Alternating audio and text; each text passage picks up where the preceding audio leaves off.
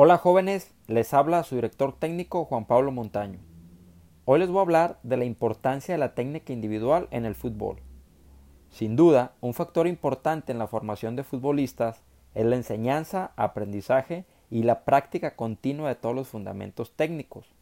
Un jugador sin ningún tipo de destreza técnica acabaría siendo dominado por el balón y en un partido, aunque estuvieran presentes otros factores como la condición física y la táctica, únicamente podría actuar sin balón.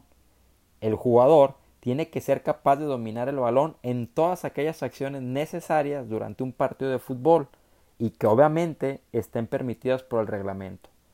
Para alcanzar un nivel de aprendizaje correcto, es necesaria la reiterada repetición, tanto individual como colectiva, de todos los fundamentos técnicos.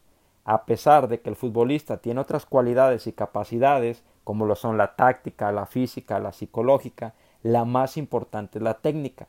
Sin un mínimo de esta cualidad, el niño, el joven, el adulto, le sería imposible controlar un balón en cualquier condición. Por ejemplo, una recepción, un pase, un disparo, un remate. He ahí la importancia de seguir desarrollando, practicando y mejorando dicha habilidad.